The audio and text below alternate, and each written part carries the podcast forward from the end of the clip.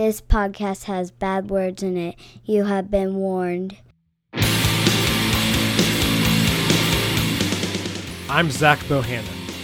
I make my living telling stories, but I'm also a metalhead, retired drummer, avid gamer, and most importantly, a loving husband and father. Join me each week as I sit down with a fellow dad and discuss balancing a creative life with family, careers, hobbies, and all the other things guys love. This is the Creator Dad Podcast.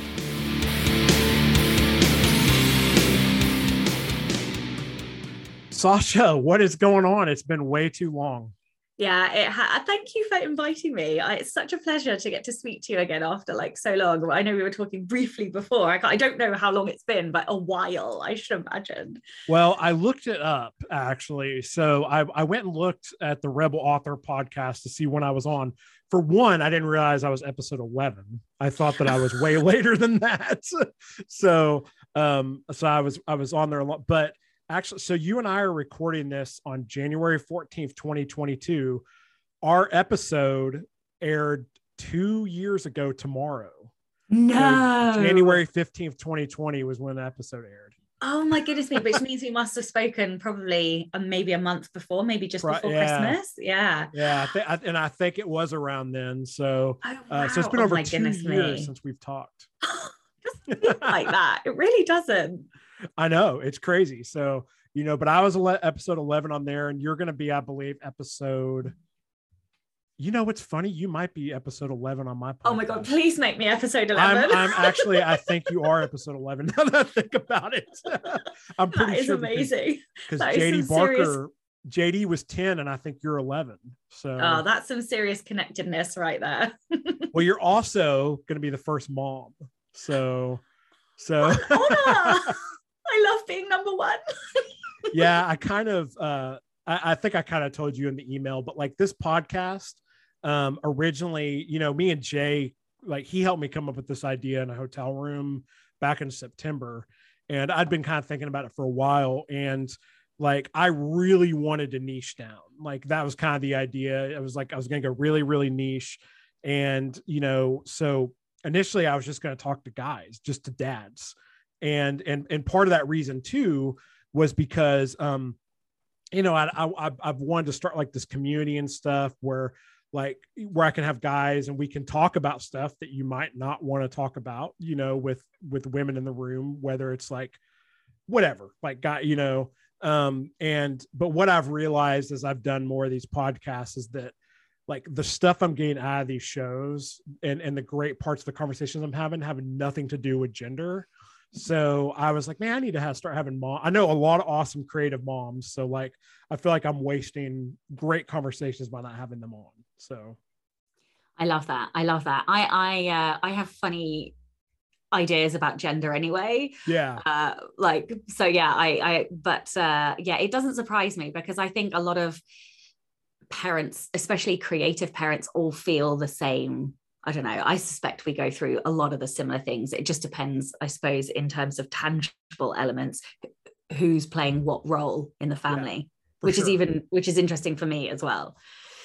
Yeah, for sure. I mean, and and like you know, and and I I knew going into that, you know, um, having a podcast with that is gendered like in 2021 that was a risk like I, I, I knew that and stuff and um, but I just, you know, again, was going to niche down, but I was like, ah, whatever. Like, I'd rather talk to anybody I want to talk to and not have to worry about that. And like, you know, I'm like I told you in the email, like I'm not going to change the name because I'm still a creator dad, mm-hmm. but I'm just going to talk to creator parents now. Yeah. So, I love it. I love it. So, but yeah, so you're the first, you're the first woman I'm having on. So, um, what an honor! I have to say, I am very honored to be the first. I didn't realize I was the first mom. So yeah, yeah, yeah, you're the first mom. So excellent. Yeah, so congrats on that. So, well, you know, and again, it's been two years. I mean, it's been uh crazy, and it's funny. Like I was thinking back to where I when I first heard about you, and I think we might have talked about this on your show but um, you know, the first time I heard about you was when you won the contest that we did for American Demon Hunter Sacrifice. Do you remember that? yes, I do. I do remember that. Yes. Oh yeah. And then I think I tweeted like a, little photo like when it arrived. Yeah. I I uh yeah, I still have that is somewhere on my in, in my green section of my bookcase. For listeners who cannot see, my bookcase is color coded. So uh, I'm just yeah, now noticing the... that. That's awesome yeah what, uh, was that is that just your your brain makes you color code it like that or? Yeah it's intentional. So i am really rubbish with um, song titles book titles author names lyrics but i can tell you what's on the cover of any book.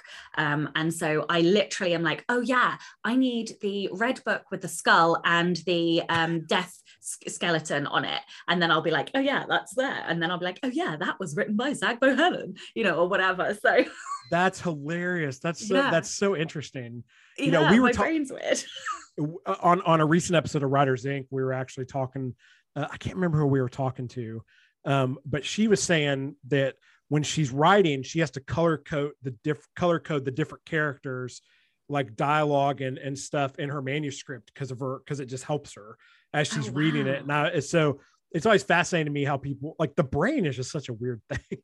It is so weird, but I like fascinating. I um there's a hot like synesthesia is a thing with color and taste and sound and all of that stuff, which and I find all of that stuff fascinating. But then I've got a background in psychology, so that's not surprising. well, it's awesome. But yeah, I still have that picture um because because I just thought it was really cool that you tweeted out and stuff. And Aww. um so for for people who don't know, we're talking about when you know uh, in 2017. Wow, that seems like forever ago now. Uh, myself, Jay Thorn, Lindsay Buroker, and Joanna Penn uh, did the first authors on a train trip where we wrote a book in a week, and then we did a contest. I don't remember what the whole thing with the contest was. I think you had to guess who wrote what in the book or something like that. I don't. Something or maybe there along those lines, but it, it was at the end of the book, so I know you had to read it in yeah. order to to to enter. So yeah, I sort of sat on my set. I do you know, I feel like I may have had had I may have had surgery and I, I like and I was reading it possibly whilst I was recovering. I can't remember, but it was something like that because I, I sat and read like the whole thing um like on my Kindle. Uh but yeah, anyway. yeah, so that was the first time that I I you know found out who you were and stuff and um you know of course I did your podcast on uh you know episode 11 a couple years ago and you know upstart podcast and like now like it's funny i'm so i'm not on I, I don't use social media like i haven't for like three years now i'm totally off of it. So i do get kind of disconnected from things but like your show blew up. Like oh, and and and i and i you know kept hearing about you and hearing about you and then of course you were supposed to speak at the oh, career author summit. We you know the um because what what month was the career author summit? because i don't september. think yeah, so that was still before I think we were allowed to fly because yeah. because they only opened it um, in November, like literally the week before 20 books to 50k Vegas. So people were like having to book like next day flights to get to Vegas. Yeah. But um, I know I had to make the decision back in April, and I just I was like, uh, how how can I how can I commit if I if we're not even allowed out of the country? Yeah. So it was devastating because I really wanted to come, it- um, and and I had a few people attending that were like that they took like rebel author like tops and stuff because they thought I was going to be there. So I'm I really hope one day I can. Oh, I'm throwing my headphones everywhere. I really hope one day I can I get to come over and uh, yeah and make up for that. So yeah that's that's what i was going to get at was that there was like a group of people there wearing their rebel author stuff and like we even had a couple of people email us and be like uh, who were going to come and then switch to virtual because you weren't coming. Oh. Like they were coming just to see you. Oh. and and stuff. So they were like, "Oh, we're not even going to come now." Like you know, oh. so um, we, hey, but I was like, "Wow!" And when I started seeing stuff, I was like, "Man, Sasha's really blown up," you know. Oh, um, thank you. Yeah, and and I and you know I I, I listened I've listened to the show and stuff. I mean, you're you're crushing it. It's awesome. So. Oh, thank you. I just I'm trying to lean into the most me things I possibly can, which are being sarcastic, cheeky, and a bit sweary, and all of the things that I was told were really bad, like when I was growing up. And now they're the things that like define me. which I find hilarious and it's ever so rebellious. So yeah, I am I'm kind of the poster child for the own for for my own podcast, I think. No, your your uh your branding is amazing. Like I mean and and you can tell the thing is you can tell it's like authentically you. You know, even the like people can't see on the video, but even the chair you're sitting in now is totally yeah. just like villainous and yes and stuff. I mean, you look like a queen sitting on a throne right now. Oh, thank you, darling. In. Do you know I even painted my front door purple? Did you? Re- That's awesome. did I painted your wife let you do purple. that? That's awesome. She did. She did. She encouraged it. That's we, perfect, isn't it? That's awesome. I'm kind of like refined to my space here in my office so i can kind of do what i want in here but beyond this i don't have a lot of leeway so. yeah well i yeah i mean she doesn't really want the books out of here which is why she relented and built me a ridiculous sized bookcase in here. But uh apart from that she's pretty good to me i have to say. That's awesome. That's awesome. So like when you for your branding was that did you work with anybody on that stuff or was that just all you? That was all me. I um so i don't i don't know where it came from other than I sort of felt my way into it. So, like the purple has always been purple and black have always been my favorite colors. Um, and then as I sort of left my job, I was really like indignant about being as me as possible because I'd been so crushed by like the corporate everything. So, you know, um, villains were always my favorite characters. Like I always found, and I have learned why recently as well. This, and I'll explain that. Oh, um, I'd like to were, know that for sure. Yeah. yeah. So they were always like my favorite characters, and I was like, why do I like them way more than the heroes and stuff? And so, and um, it's only you know, well, going around in circles. But so I ended up writing about them and studying them because I wanted to make sure that mine were better um, than when I'd first started writing. And that's sort of how that all came apart. But um, recently, like in the last six months, I have discovered. So I don't know if you know Becca Syme and Clifton oh yeah, Strengths. yeah. She okay. was supposed to speak at the summit too, and had to. She wasn't able to make yeah. it, so she did a virtual thing too. Yeah, so I am like a massive Becca like Becca's awesome fan. She yeah. is for she has single-handedly changed my life. Um, and i so my number one strength is competition. Um, but lots of um, so like uh, th- there are these four different domains. So you've got relationship building you've got strategic thinking you've got um, influencing and was that for yeah no executing is the other one. And influencing strengths are the rarest by um, by uh, presentation in the population. So um, most common, I think, are like a mix of executing strategic and relationship building in, in the top 10. I forget the actual ones. I think achiever is, is one of the high ones and learner as well.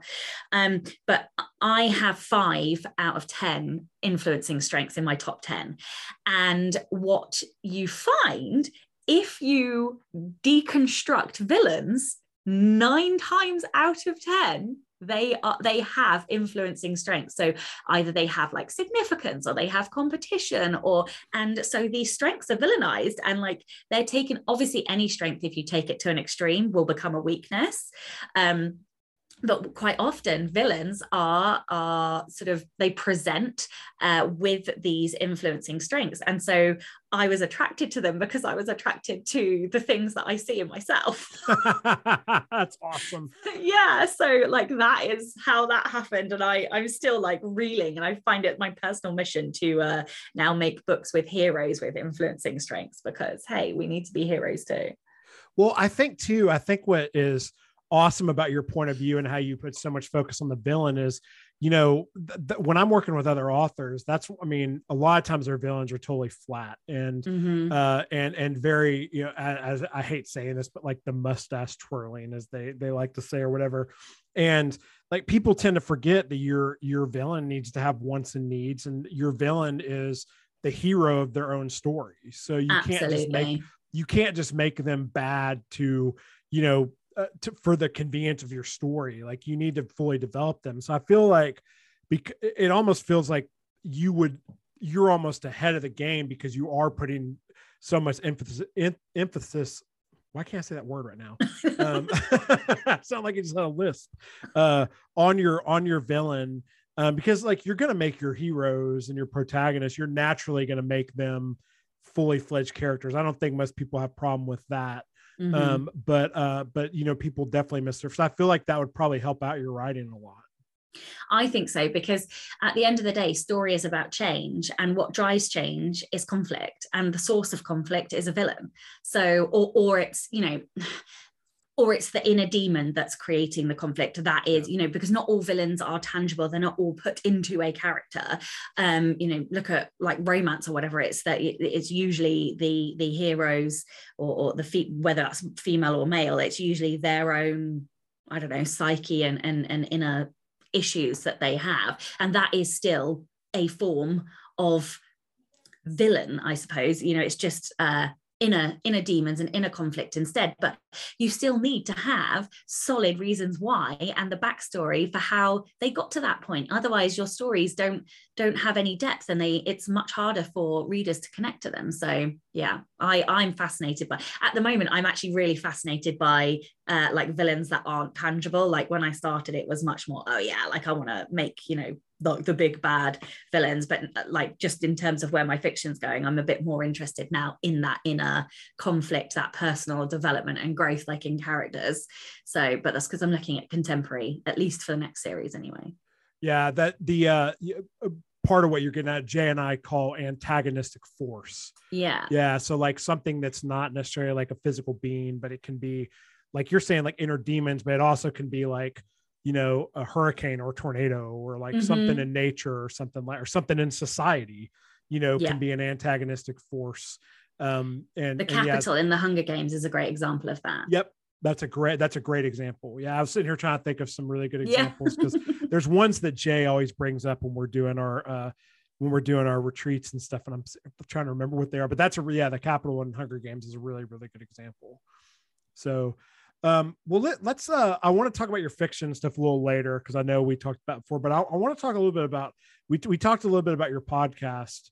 Um so uh, uh, let's just start with rebel author. Like how many episode we talked about me being episode 11 do you know how many are you in now? 121 God, that's awesome. Congrats. Yeah it's thank you. That's uh i mean because i don't most most pod of course we're pros so we don't have to worry about this but like um you know most podcasts don't make it past seven episodes I know that blows my mind. Like, why commit? It's such a faff, like getting it up, like started and like buying the kit. Why would you only commit for seven episodes? Like, I don't know. In my head, I was like, I will get to a 100. I will get to a 100 and I'll see like where I'm at then. And I fucking love it. I absolutely love podcasting. I love voice. I love, you know, so I've just done my first audiobook as well. Um, and I just love it. I, I love the performance. I love the chat. I love meeting people. I, lo- I just love everything about podcasting. So, Next Level Authors, which is the other one I do, is at 94. We've just recorded episode 94. Like, what? Like, it does not feel like two years. It's just, it's crazy. How it's funny it how that works yeah yeah it's, it- it's, it's crazy and i think that to me i think part of the reason is that um that it- so many people try it and fails because they think they don't think it's gonna they think it's gonna be easy. Oh, yeah that exactly. Like i think Yeah. people because a podcast is something so many people listen to them Mhm. and it's basically free to do. Like it doesn't cost that much money to start a podcast. And so i think a lot of people are just like oh i can do that. Like i can talk for an hour or whatever and they don't realize that for one it's not just talking. Like it's this this is work to do this. I mean It is. Yeah, I I mean- research every guest. I usually end up, if I don't read somebody's book, I, I will have at least gone through a big chunk of their book because I like to make thoughtful questions, um, or at least have questions in my mind that are like thoughtful. And then, you know, it's all it's all the admin that goes behind it. I Yeah. used to spend eight hours, one working day a week, producing my podcast. And it was only when somebody was like, Do you think somebody else might be faster at that than you? And I was like, Oh, I don't know. Oh my God. My VA does it in like two hours. What was taking me four and a half to five hours takes her two hours a week. So, and now I am mostly just, you know, directing and doing the recording and just like the editing and stuff. So, yeah, like, but th- this is the thing people don't realize. And I'm not even doing transcripts anymore. I used to do transcripts and stuff. And still, between us, I would say it's probably still four hours work a week eh, for every episode. yeah and i mean like like you mentioned all the post production like i i have a you know a history with audio because i was a musician and used to record music so that part was pretty easy for me.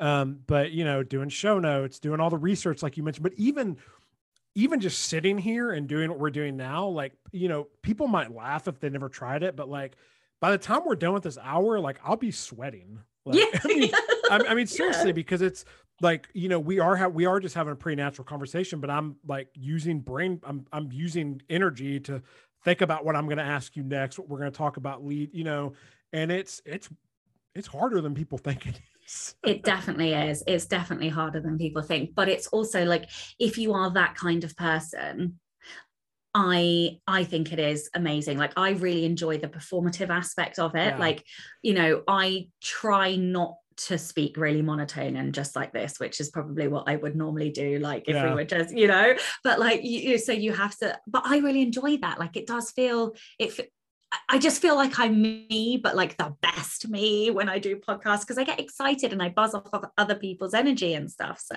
yeah, you you nailed it. It's a performance. Like I, I, think I think that's really a great way to put it. I mean, it, it's a performance, you know. I mean, and, and that's not to say that we're not being ourselves, because I mean, we totally are right now. Like this is again, we're just having a conversation, but we're yeah. still like it. It is. It's a performance, you know, for sure. So I totally get that. So like, um, I had Daniel on this. Uh, Daniel was like episode seven or something like that. Um, and uh, I, I'm, I'm so glad you guys do that podcast together because I love both you guys so much. Like, oh, and, um, it's so fun. We we just banter and just take the piss out of each other. To be honest, most of the time. most of the time. The lovely thing is, I don't know if you know this, but he doesn't live that far away. He told me. me that on the yeah. yeah. yeah, So we're actually only about an hour-ish away from each other. So we do. We haven't met up for a little while because Christmas and COVID. Everybody had COVID yeah. and all of this stuff. But before that, we were meeting up fairly regularly. So yeah. Yeah, I was gonna say, like, I mean, an hour. I mean, that's the type of thing where you guys, if you all were gonna try to make it a regular in-person thing you'd probably have to batch some episodes i imagine mm-hmm. if you were mm-hmm, going to do mm-hmm. that but um but it's it's you know I, I doing the podcast in person like i haven't gotten to do one of these yet but i do in person but i do have some local creatives that um I, i'm i'm fortunate enough to live in a super creative town because i live in nashville so there's just a lot of creative people and uh, so I'm, I'm planning on doing a good chunk of these in person oh that's um, cool but I've mostly just talked to my writer friends so far. so, but um, I've had a couple of non-writers on here. Um, I had a uh, one of my buddies who uh, owned his own coffee business was on here.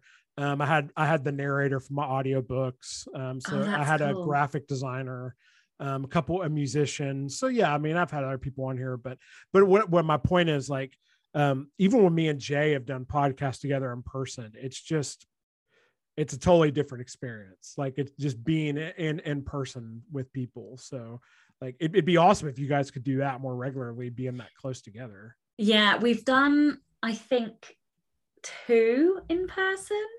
I feel like it's two.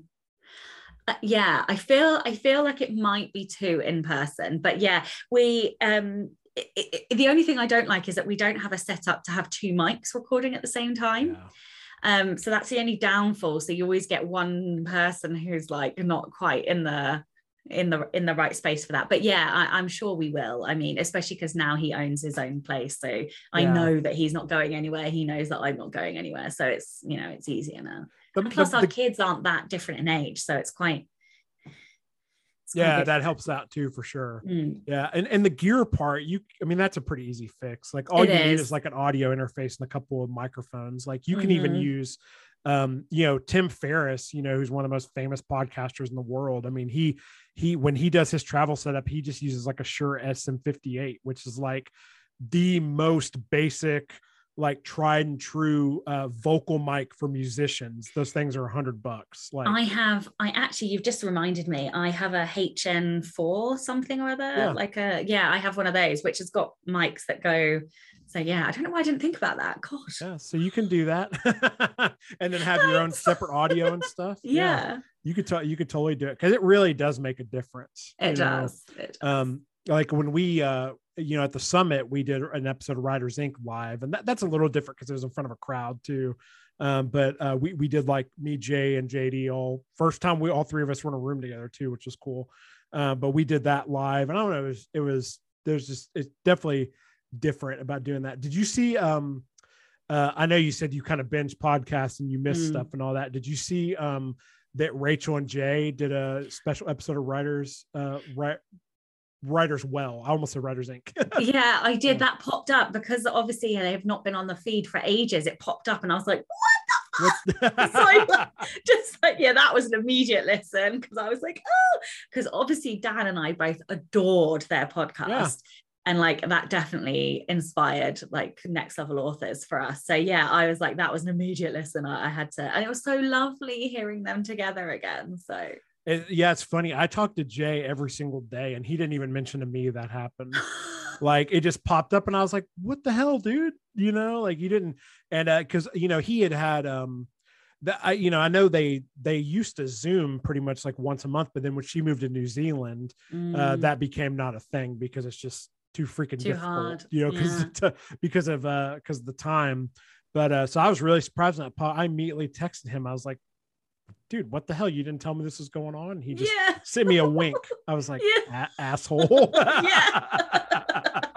but it was really, it was really cool to hear them. And I, I knew that um obviously their podcast was a huge inspiration for you guys. And yeah um, you know, and I loved that podcast. So it's really cool that you guys have kind of you guys, I mean, you, it's what you guys are doing now, you have definitely turned into your own thing. Mhm. But um it was cool to see someone at least see you guys pick up the torch and and and kind of carry that on after they stop doing it. So that's fun. So you man, you're you're just doing all kinds of stuff. I don't know like how you find all the time to do all these podcasts and everything. I don't know, and part of me wants to do another one as well. I'm not. I. I definitely. Uh, I. I. You're almost, turning into Jay Thorn. Yeah, seriously, I really well. c- c- Well, for a while, I was doing three anyway because I was doing the Alliance of Independent uh, Authors once a month. Um, but I stopped that, and um, yeah, I was going to do another one connected to my fiction. Um, and I, you know, went along. I've got the URL. I had a logo made, and then I was like, "Girl, you do not have enough time." you need to get back in your box. So I haven't uh, hit what's the word like I haven't executed on Yeah. that yet, but it's in the back of my mind for I don't know one day when I'm richer and I can afford more VAs or something.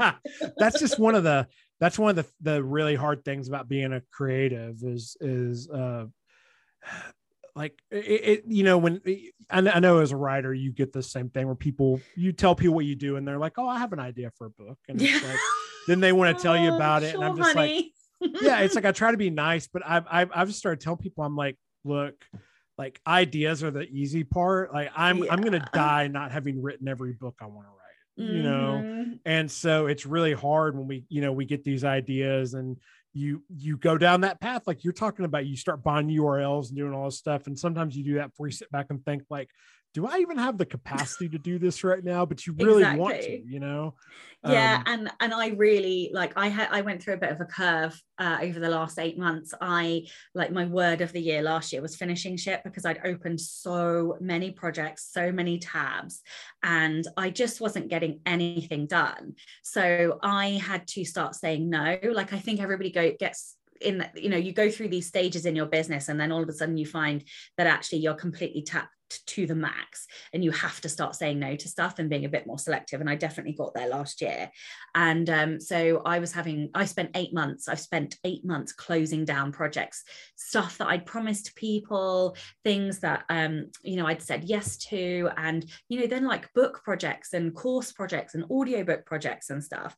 And as a result this month i i in fact today i sent two books to the editor and probably in about nine days time i'm going to send a third book to an editor. So like it's just ridiculous like but i feel so much better because going into next month finally i will be free of like the 75 million things that i started.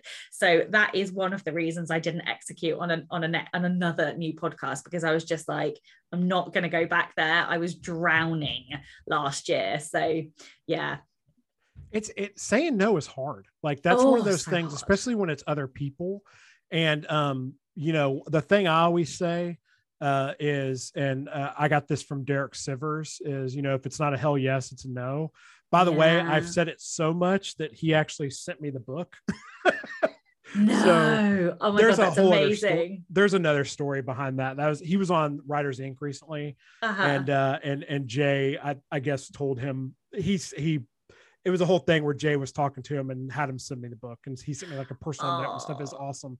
oh but my that's god, like my that is fa- amazing. Yeah, it's like one of my favorite quotes, and it, it every decision I I make in my life, whether it's business or personal, I ask that. Like, if I'm Mhm. even teetering a little bit, then it's not something I want to do. Like, I have to be all in because at the end of the day, like you know, we often say yes to things that people come to us with, you know, for for different reasons. Like sometimes it's like because we feel like it could get us to an opportunity later, especially when we're early in our careers. Like I think it is best to say yes to most things. But when your time starts getting tapped, it's like uh, at the end of the day, we don't want to hurt someone's feelings by telling them no. But I feel like you're going to hurt them feelings, their feelings more if you're half ass about it once you commit to it. So you know. the interesting thing for me is that um, through Becca Syme, I kind of learned why I got into that situation, and it's completely pandemic related.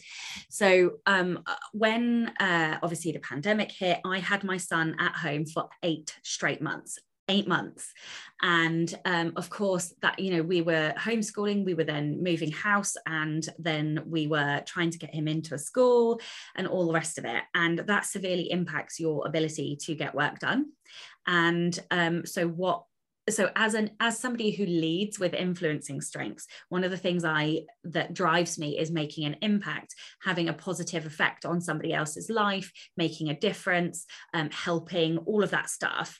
Um, and so what was happening is that i was saying yes to small things for other people because I knew I would get that dopamine hit of, oh, well, I helped that person, or oh, well, I, I did that. And I, because they were things that would take half an hour or an hour or, or a couple of days, and I would be able to do these things for other people. And I would get that, that hit of influencing, having an impact, helping, making a difference in somebody's writing and craft and all the rest of it, instead of um, doing the hard work, the strategic work, the stuff like writing the next nonfiction book, because that dopamine hit is like four months down the line.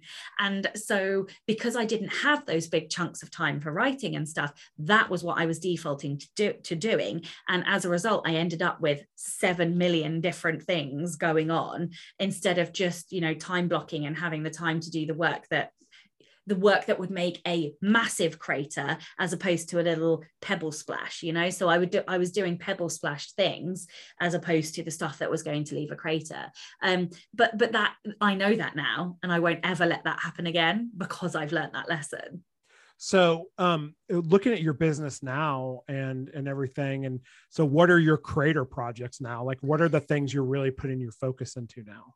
Okay, so um, last year, I think I spent about two and a half working days on creating um, courses. Um, and it was 10% of my income for the year. So that is a phenomenal amount of income for not an awful amount of work. So one of the things that I want to do is spend more time teaching. I really enjoy live teaching, um, but I also like having things that are like I can resell uh, because you you want passive income, right? Yeah. Or, or as passive as you can get income. So I am definitely going to spend more time uh, leaning into courses.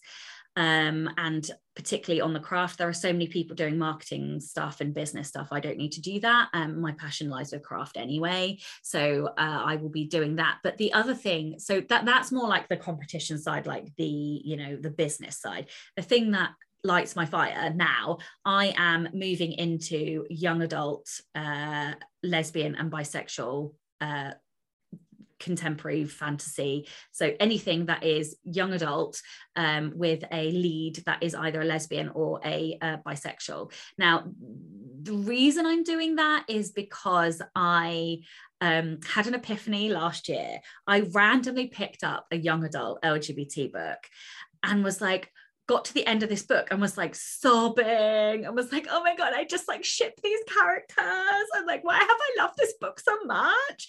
And um, then I read another one and I was like, oh my God, like I just feel all these things. And and anyway, and then I went back to not, not reading the stuff that I normally read and was like, uh, uh, you know, uh, and um, you know, like churning through books. And I read a lot of books.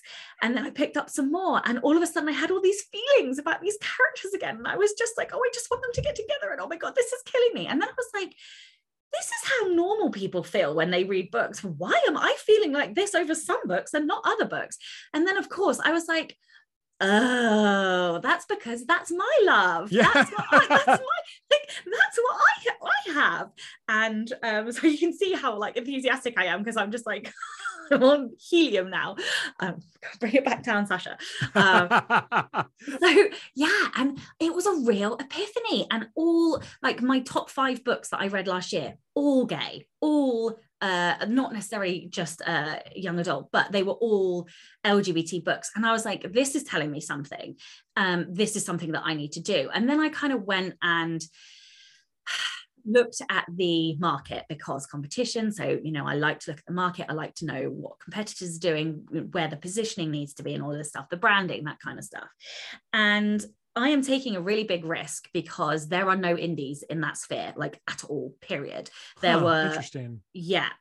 Out of um now, I think it was 760 books, uh, 62 books, 762 books at the time that I got the data from Alex Newton uh, in that genre. 762 books. It is so underserved as a market. It is ridiculous. Um, you know, when you look at like thrillers or romance where there's like hundreds of thousands of books. This is a massively underserved market. There are no indies in it. Now, the reason I'm taking a risk is because, to be honest with you, it is predominantly paperbacks that that make the money and yeah. therefore is dominated by trad however i don't believe that there are no teenagers out there looking for for books so i am going to go in and i am going to do everything in my power to build a market because I believe that there are teens out there. I was out there. I was a teen that wanted those books and didn't get any. So yeah, that is that is the crater. That is the impact that I am going to leave. I am going to go in and I'm going to do everything in my physical, mental, competitive power to to leave that legacy for for gay teens. That is awesome. That that's that's that's amazing. It, it the the marketing research is kind of interesting to me. Like, um, I figured that there would be a lot more competition there. It, it doesn't surprise it, it the the traditional publishing part of it doesn't really surprise me on a couple different fronts because I think YA is kind of dominated by traditional publishing anyway. Um, mm-hmm. But the other part of it is because I know a lot of traditional publishers too are looking for uh, diversity now. You know, they're looking they they're, they're looking for a lot of diverse stuff. Um, but that still surprises me. There's not a lot of indies who are who are diving into that in that in that market. And you know the other interesting thing? So here's the thing out of those 762 books, I have done everything in my power to find every single bloody lesbian book I can. I've got 146 on a list. That's it. So even out of those 762, there's only 146 lesbian books. So there's like 500 and something, um, or 600, whatever it is, gay male trans everything other than than lesbians. And so i just it's so underserved. And i don't know maybe i'm making a massive mistake and there are no teen lesbians that want to read but like what? I don't believe that. I don't um, either. no no no way. It's just that nobody's gone in and done it yet and made the effort to do the hard marketing work. Um and uh what was that what was the other thing i was going to say? There was something else about the the research that i oh, I, I don't remember now but you know it is a very small niche like i'm not expecting to to change the world or you know to bring in a million bucks overnight with this. I know it's slow burn but i i have a feeling that i can do it so i'm gonna i'm gonna try.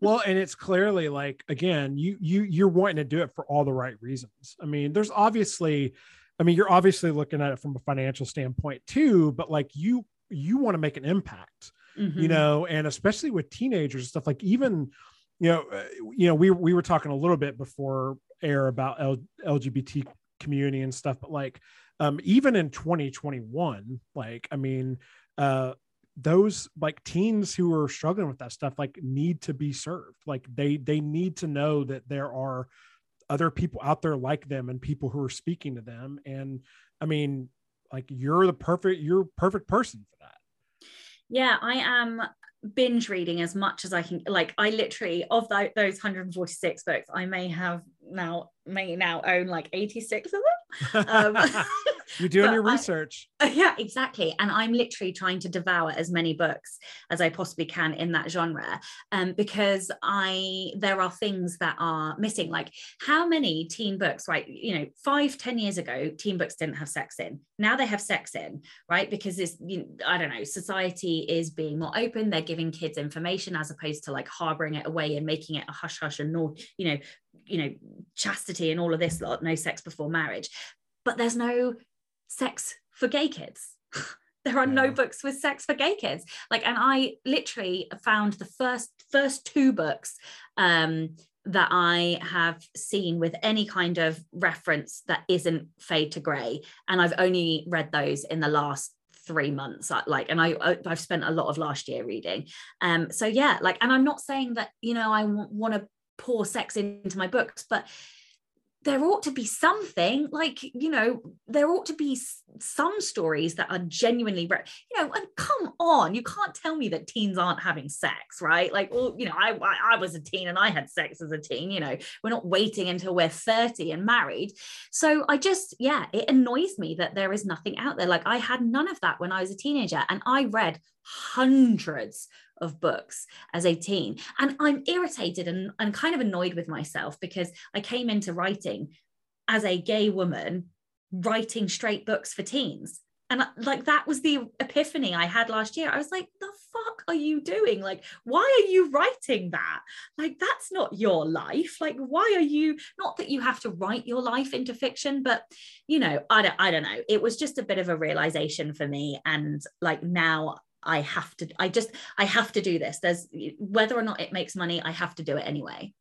No, I, I get that. I mean, I've written, you know, I've written female main characters before and it's, it can be a little strange, you know, for sure. And um, I'm actually in a, so the next series I want to work on, I'm not totally sure if it's going to be or not, but I kind of have this fantasy post-apocalyptic series I want to write and which is, that's risky on itself but like one big thing is i've i've i've want i want to make my main character i want to make her bisexual i love it. and um but there's a little bit of risk that goes into that being a cis white male you know but at the same time i tell myself i'm like well wait a minute like you know i i have people close to me in my life who are who are bisexual or lesbians like and um and i feel like that i could honor that and i also feel like um this is going to be weird to say, but like I think that um, there's a weird like there's a weird stigma specifically on like bisexuality and also how men perceive it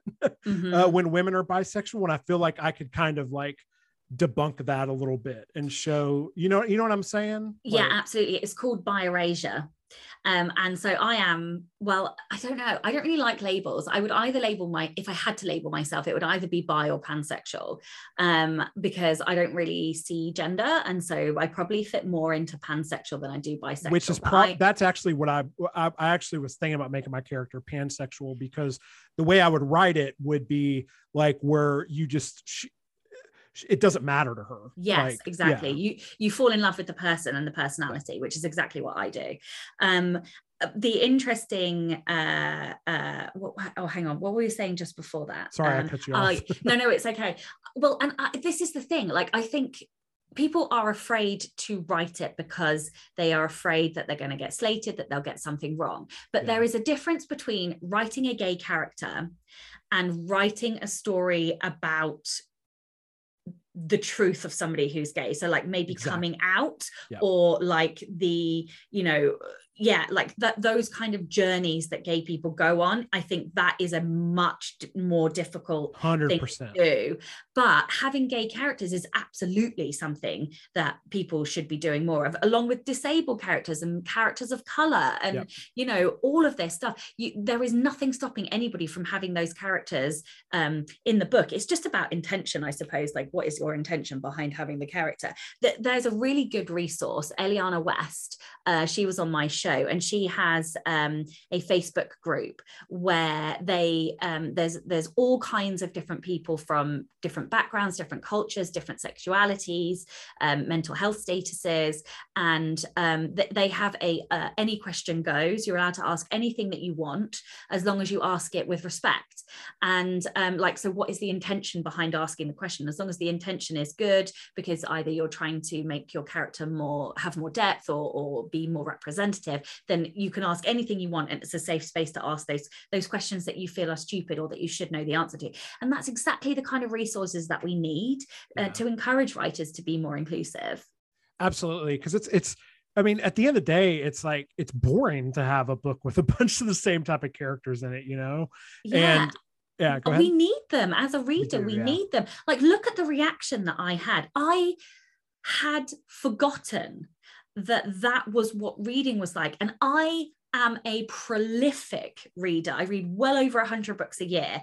And I was just I just was not connected to any stories anymore. And I didn't even realize that. So some of it, I don't know, for me, it was definitely a journey of realization in that I can really connect and, and fall in love with like stories and characters all over again. And that's not to say that I can't fall in love with a story with a straight character or whatever. It's just that it's something else when you get to see yourself in a story. Yeah. And I mean, you shouldn't feel like you have to write straight characters because, like, if if you because again that's not who you are you know not, not to not again not to say you have to write who you are. Like i'm seeing here having talk talking about having written women and wanting to write a bisexual character. And, and again like even for or even from that standpoint i think you really nailed it. Like when i write that book the book is not going to be her journey of her sexuality. That's yeah. just going to be part of who she is. Yes exactly. you know? and and it'll be very subtle in the book. Like sometimes you'll see her like you know kiss or have sex with a woman sometimes it'll be a man and i'm not going to like dive into that it's just going to be part of who she is mm-hmm. you know mm-hmm. just like she she opens a door just like i do you know mm-hmm. like yeah it's just yeah. it's just going to be part of the deal and it's not something i'm going to dive into which does make me like a little safer about writing that stuff because yeah. i'm not going to go in depth to that journey which i know nothing about other than again the experiences of people in my life who i've talked to and listened to their stories and stuff but i still don't feel like i'm qualified to write that mm-hmm. you know clearly you are and, and i think that you wanting to do that i mean you could definitely reach a lot of people through your fiction I hope so. I hope so because it would be lovely to have that also, you know, have a nice financial impact for me. Yeah. eventually, but you know, I'm going to do it anyway. And then if after a few books it's not having an impact and you know, I need to make more money, then I'll I'll, you know, do a different genre or maybe I'll double time or or whatever, but yeah, well, I just have you thought about pursuing traditional publishing at some point with it? Like, like if yes. the indies part doesn't work out, like if you thought about maybe trying to pursue it that way? So here's the interesting thing. I recently got a translation deal. I had an email in my inbox and was like, this is spam. What is this? And uh, I went to the Alliance of Independent Authors and it turns out it was it was genuine. And uh, anyway, it, it, they wanted two books and now they've I've got a four book translation deal. Congrats. And at that point, yeah, thank you. I was a bit like, okay, wow, this is out of my depth. So I What language? Korean. Nice. Interesting. Yeah. Okay. Um, and so I worked with an agent, and when I sort of had the meetings and stuff with them, they were like, "Oh, so what are you doing with your fiction?"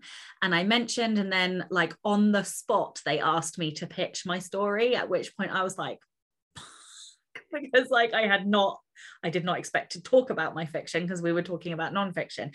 And they have said it's uh, a sellable you know genre at the moment in traditional and they are inter- interested in reading the story which means nothing because they can read it and not like it and not be able to pitch it. But that is an option because uh, i'm about 25 to 30k into one of them at the minute. So they have said suggested that i can send it to them. Um, whether or not I do, whether or not I will, whether or not I would then be willing to sell it, I don't know. I did speak yeah. to Rachael Herron about this actually. Um, so yeah, it's hard. It is hard to make that choice when you have gone into publishing as an indie only, uh, yeah. or like indie from the start. But yes, it is something that I am I'm trying to look at all of the options. I'm trying to think, you know, could I do both? Could I because the one that I pitched to them is standalone, but I'm I'm brewing a series as well. So maybe I pitch the standalone, but keep the series for myself. I don't know. I don't know.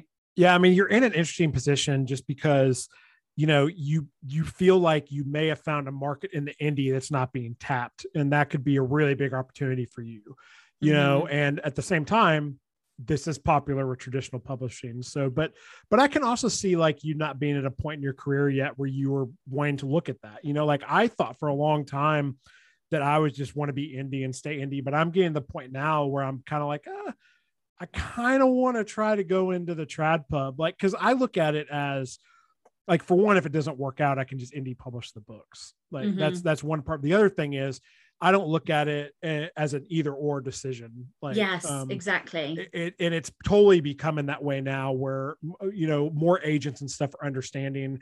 You have people like JD's agent, Kristin Nelson, who is very indie friendly, but and will tell JD, well, this is probably a better book to indie publish than for us to try to sell. Um, and because I just look at it like, okay, I can, I could traditionally publish like a series or a few books and then go back to indie later or something like that you know but i but i'm i'm at a point where i'm seeing i'm probably missing some readers by not being in that traditional world. So plus i just kind of want to see if i can do it yeah you know? no yeah definitely. There's definitely a part of me that's like that. And the interesting thing is um in the books that are out that are lgbt are all standalone right? Which is completely counter to what indies are told which is to write a series. So part of me is like well I have a standalone book that's almost, well, that's halfway done. Like maybe I should because that's much more you know it caters much more to what trad wants.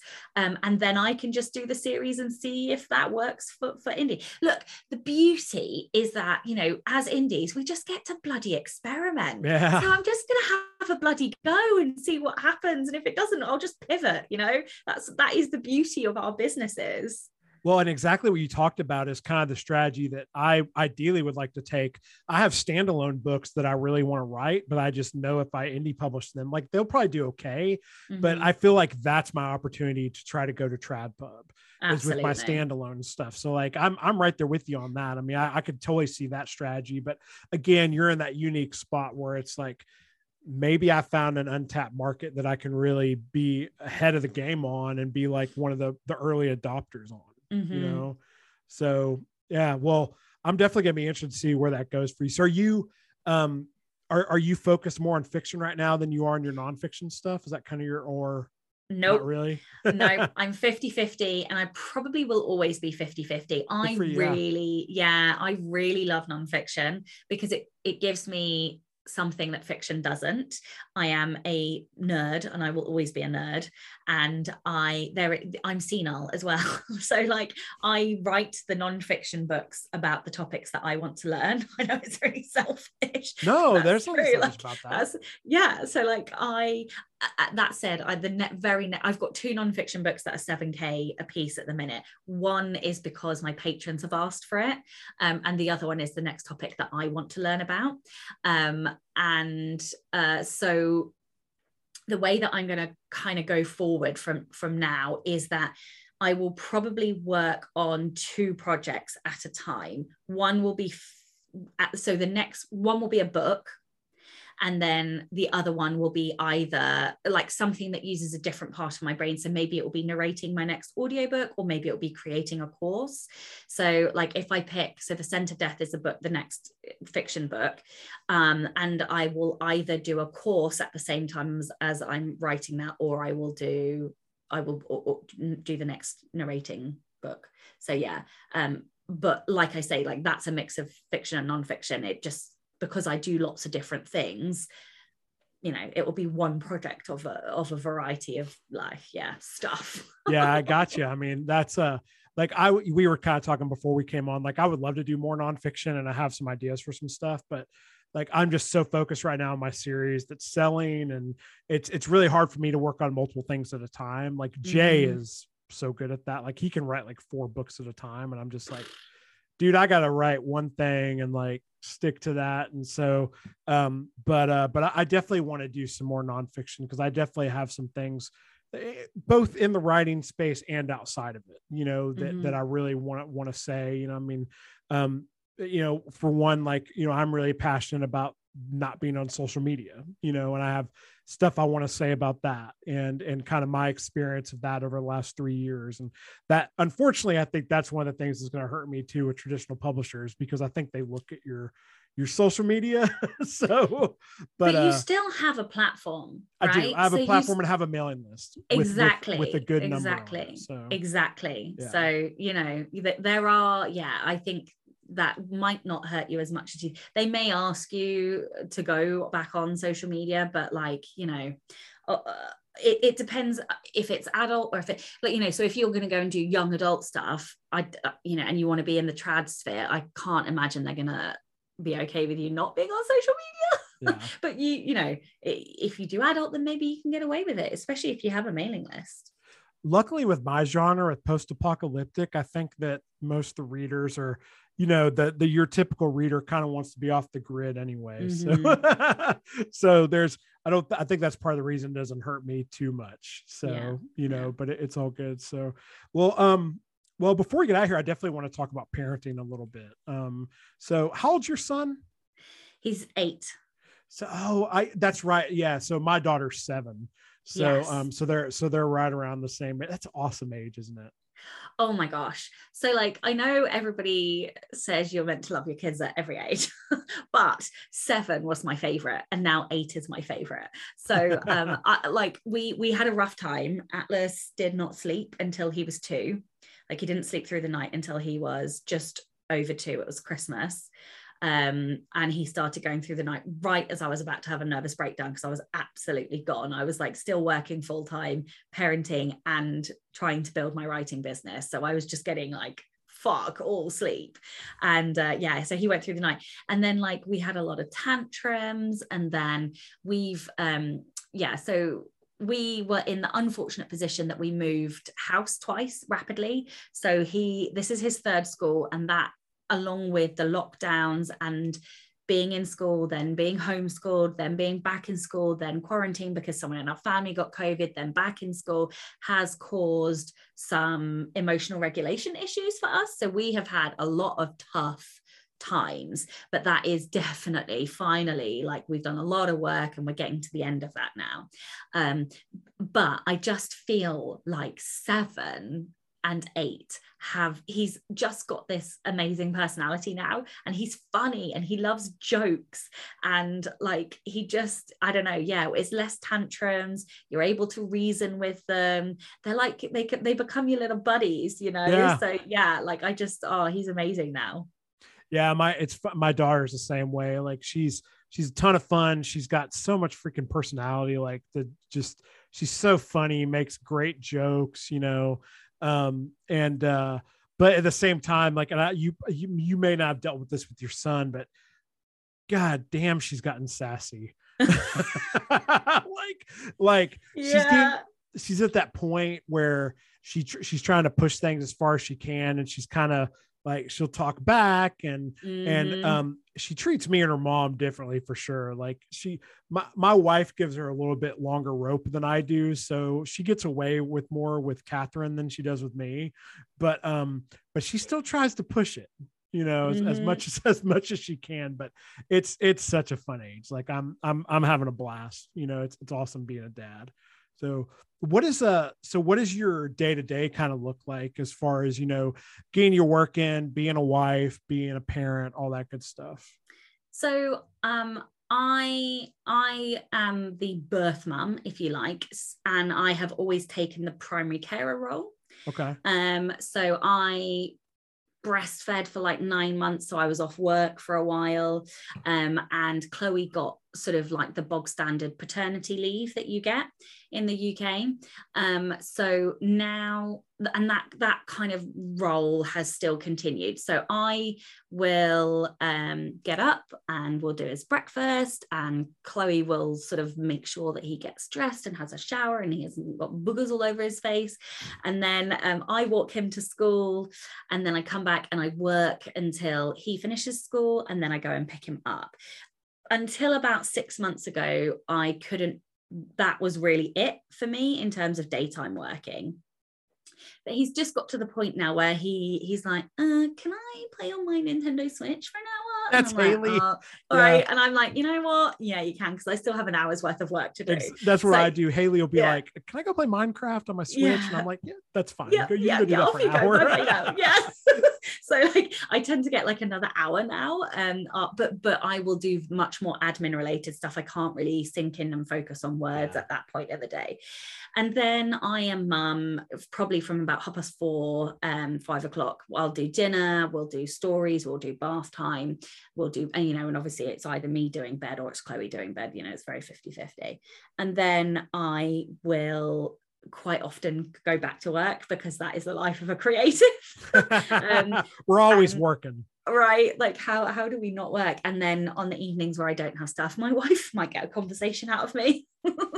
So yeah that is generally like i would say quite representative of my week. And sometimes we have after school clubs and things. So me and atlas both do martial arts together um, and so we do those one night a week. He's just got to the point where he wants to pick his own stuff. So he's just started basketball after school on a Friday, which means I get to do a workout by myself, which is amazing. So yeah, like I, I take that hour and instead of working, I just take it and I went and, you know, I go in our garage gym. So yeah, that's it. That's all. Your day actually sounds a lot like mine.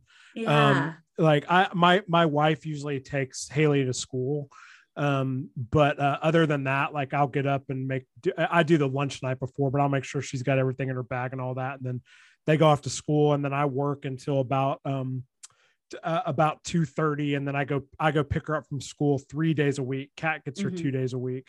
So i have like two days where um cat is off during the week. And so like those are i call them like my long days because those i usually can work to like four or five um, mm-hmm. and then that's Wednesday and Friday. But then Monday, Tuesday, Thursday, I'm like two thirty. I'm pretty much done.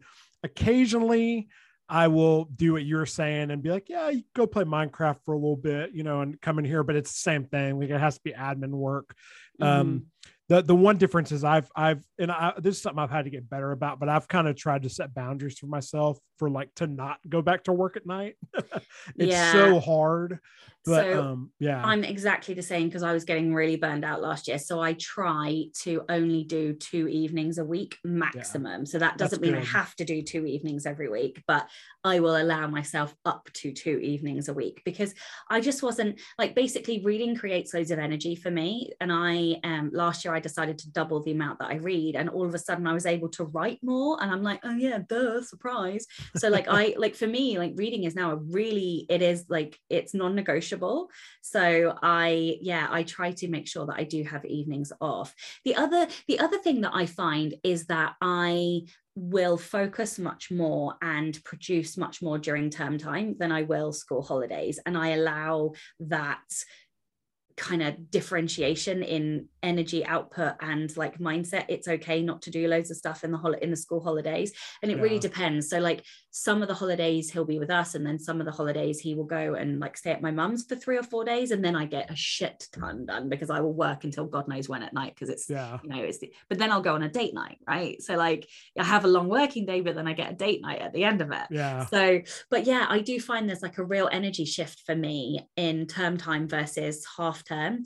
And although like the achiever in me doesn't want to plan for that like i am finding that really i have to manage my own expectations because i just can't like just i like especially the summer holidays um and christmas. Christmas is a complete write-off so i try and take it all off anyway.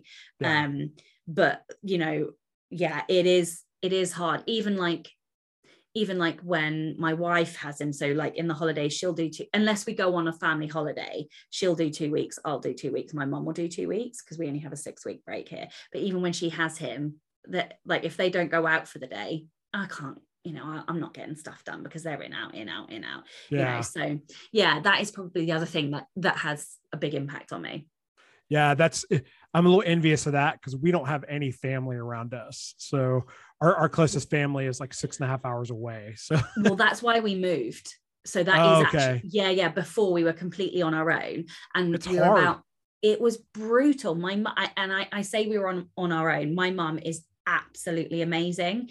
Um, when Atlas when Atlas wasn't at school, she she was 90, just under 90 minutes away, and she would come every Thursday and That's she awesome. would look after him on a Thursday. And so they have this wonderful relationship because obviously she was always there um, when he was little. Um, and she misses that, which is why sometimes she'll be like, Should I have him for a few days in the holidays? And I'm like, uh-huh, uh-huh, you should do that. Like you should definitely have him for a few days. but yeah, I that's brutal brutal not having any support. It's hard. It, mm. It's a mm. little easier now that she's older and we have friends and stuff, so we can kind of like swap and all that. Mm-hmm. But but it definitely uh it def it definitely makes it harder. But yeah, it, it's nice when they get the age where they're starting to become a little more independent and stuff. So it, mm-hmm. it, it mm-hmm. makes things a little easier to you know work and all that too but yeah the other adjustment i've had i've been trying to make was i've also started taking sundays off so you usually i would get up really early and work um and uh and then cat works all day so like that's daddy daughter day mm-hmm. um anyway but like i've been taken like completely off so like my i i don't know i just feel like a different headspace when i don't get up and work and then because I, I, like once I am getting into the writing, I want to keep going, but then I have mm-hmm. to stop to. So I, I don't know. I've, I found like I'm having better quality time with her when I just allow myself to have the whole day off. I'm not allowed to work weekends. That's good. That's good to have those boundaries. Yeah, I'm not allowed. So um, I tend to work Sunday evening, but only yeah. for a short while, just because I like to plan my week. Um, but that's like an hour's worth of work, just because I I don't like to come in on a Monday not knowing what's going on. Um, but I don't work whilst everybody's awake at the weekend because that's family time for us. But then I'm allowed to like go hard during the week if that makes sense. So one other thing on the parenting thing I want to ask you, and this will be a last thing, and then we'll we'll jump out of here. But I'm just like you have a very unique perspective out of anyone else I've ever talked to, and I'm just I'm just curious, like, um, and we talked about this a little bit before we came on, but like, um, uh, you know, being in like a same sex marriage and having a child. I mean, is there any type? Have you guys faced any struggles with that or anything, or has your son? I mean, I don't like. I mean I don't know how much different the I'm sure the UK is a lot different than the US. So, well, um, so it's interesting. Like the weirdest bit is I probably faced the worst amount of hate whilst I was pregnant and shortly after I gave birth, and I can tell you some stories. Um, but since he's been born, it's been absolutely fine because it then becomes about the child, I think. And so people yeah, I don't know. So when I was pregnant, I seem to become like public property because even, you know, he's eight. So you think that's almost a decade, and how much further on we are a decade later, things are much more accessible. People are much more accepting. You know, in in that decade, same-sex marriage has become legal right in the uk yeah. we only had civil partnerships before that when we gave birth i think he was we were still in a civil partnership then um so i was public property like i got pregnant and people would ask any old questions oh well did you have sex with a man I am married to a like if your husband is infertile, would you have sex with another man? Like these kind of stupid questions that yeah. people ask me. Like um, you know, oh, um, uh, uh, why why did you bother with um, going to all the trouble of fertility stuff? Why didn't you just adopt?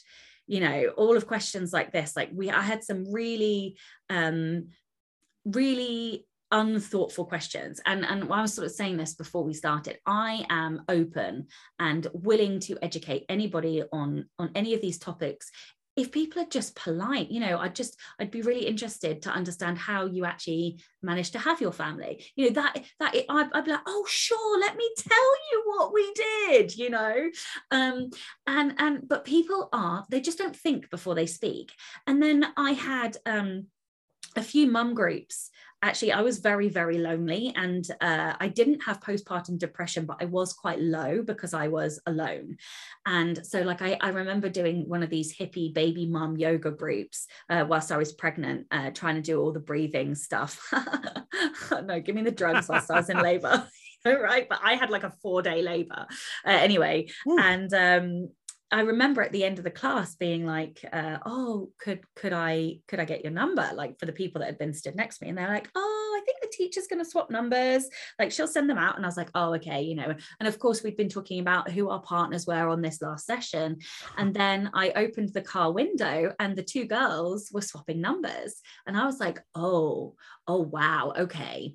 And then it's funny because something very similar. We have something called NCT in the UK, and I can't, I don't remember maybe it's like national childcare trust, child trust or i don't know whatever it is. But they they often people who are pregnant that go to like the fertility like the the nhs national fertility learn about being a parent things um, they will match groups. And so they'll bring like groups of people together who have their babies within like say a three month period. And um so I was going to one of these, and then I think it was like the third session, they started asking about families. And so I was like talking about the fact that I didn't have a husband, I had a wife, and blah, blah, blah. I didn't get another invite back.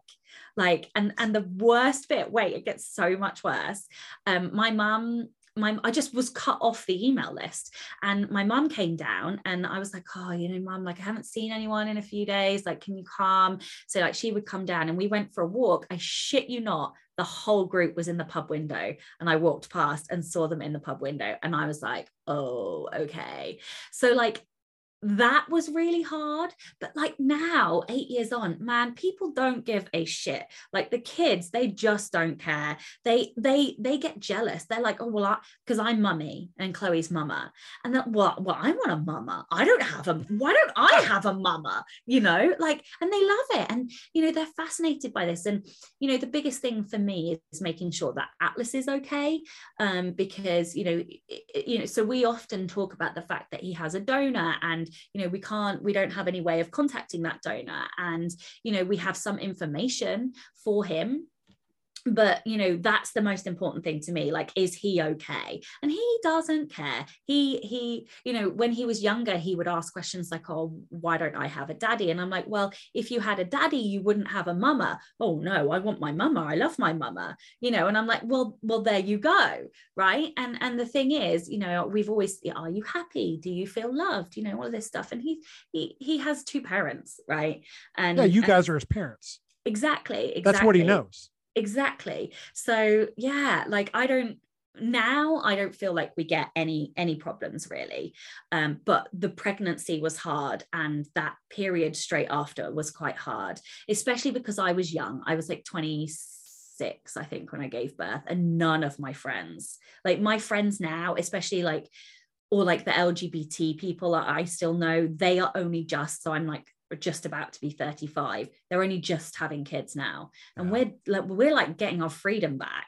So but but we are. And so no, we right. are you know in a completely different headspace and a completely different time period. Their experience will be different to ours um, just in terms of even ease of of treatment like getting getting treatment and stuff. It's far more accessible now than it was back then yeah and i mean you know things things were not too much different here in the us like i don't remember how long ago it was now but i mean it hasn't been legal here same-sex marriage federally for i mean it hasn't been that long either.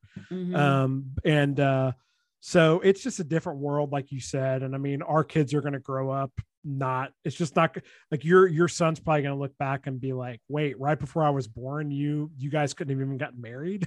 Like mm-hmm. that's so they're going to think that's weird. I know right? They you really are yeah so um well that's um that's awesome that to hear that you know you that those struggles did not continue and you know that's it sucks you had to go through that but whatever you know? Yeah i'm it, tough as old boots me i don't you know i just put people straight and it's fine because you're a rebel. Yes! Well Sacha why don't you uh you tell everybody you know where they can find you all that good you know wh- whatever you want to talk about you can do that now Oh, thank you. Okay, well, I um, ha- I'm the host of the Rebel Author podcast, which will be on any of your normal podcast catchers. Um, I co-host Next Level Authors. You can probably find me most often on Instagram, which will be at Sacha Black Author, and that is Sacha with a C, so S A C H A the color black and then author or um, i have a rebel authors facebook group as well that's um, occasionally i'm in there or my website which is sachablack.co.uk perfect. And i'll have links down to your website and the podcast and everything down in the show notes. And uh that was awesome. My first mom. Yay! Thank you so much for having me. It was hey, an honor. I actually, I absolutely appreciate you coming on, and we'll pro. I have a feeling we'll probably do this again at some point. And you should have me on Rebel Author again. I'm just going to throw that out there. Yes, I would love to. We'll talk about. Yeah, let's talk about that. Okay. Thanks, Sacha. I appreciate it. No worries. Thank you. Thank you for listening to this episode of the Creator Dad Podcast. I'd like to invite you to join the official Creator Dad Discord community where fellow creator dads like you and me connect to discuss our creative endeavors, parenting, relationships, music, movies and TV, sports, money, all the things that dudes love to talk about. Get all the details at patreon.com slash creatordad.